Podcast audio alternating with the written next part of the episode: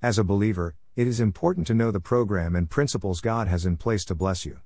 God always wants His children to blossom irrespective of the situation surrounding them. In one of the scenes, in the journey of the children of Israel, in the wilderness, God wanted to prove to them that those who trust Him will always blossom no matter the condition.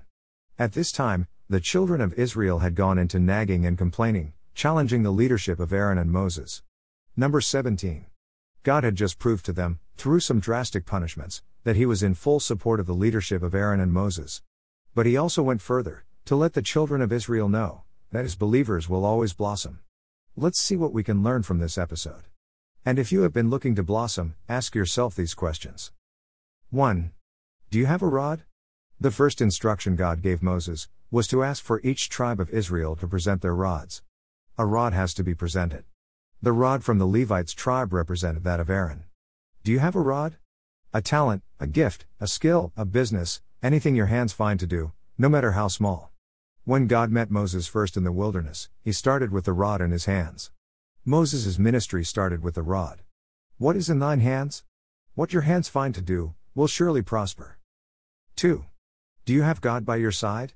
God said in verse 5 of Numbers 17, And it shall be that the rod of the man whom I choose will blossom. God chooses who blossoms. And if God has chosen you, no man can lessen you. It does not matter who complains or questions your position. It was obvious only the rod of Aaron was on God's side. Others were there to contest the position of Aaron. The scariest place to be is where God isn't, no matter how successful, and the safest place to be is where God is, no matter how fearful. Greater than the scariest place to be is where God isn't, no matter how successful, and the safest place to be is where God is, no matter how fearful. 3. Did you obey God's instructions?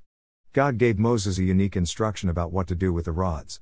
He told him to keep the rods in the tabernacle of testimony witness. Moses didn't ask God why. Can he not just make whatsoever blossom at that time?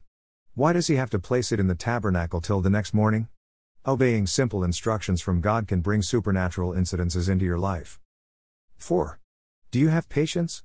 Moses had to wait till the next morning to see the Aaron's rod blossom. Can you wait? Do you have the grace to wait? You don't have to be in a hurry with God. For ye have need of patience, after you have done the will of God, ye might receive the promise Hebrews 10:36. The waiting period is a very difficult time, especially if you are in your night and expecting the morning to come. But the ability to wait is a great virtue when dealing with God and His promises. Always remember that it is always darkest before it gets dawn. Your morning will surely come, just be patient. 5. Do you have an expectation? Moses did not go back to the tabernacle of testimony without an expectation. He knew God was going to do exactly he has said he will do. Moses went there with the assurance that the supernatural has taken place. What is your expectation? God can make something out of nothing. In the morning, the rod of Aaron, out of the other eleven rods, blossomed, budded, and brought almonds, without a root, water, light, or any human involvement. God can also make you blossom without soil, water, or light. You do not need soil because God is the source of your life. You don't need water, because you are like tree planted by the rivers of water. You don't need light, because the Lord is your light and salvation, you can blossom no matter where you are. God will give you a testimony. Amen.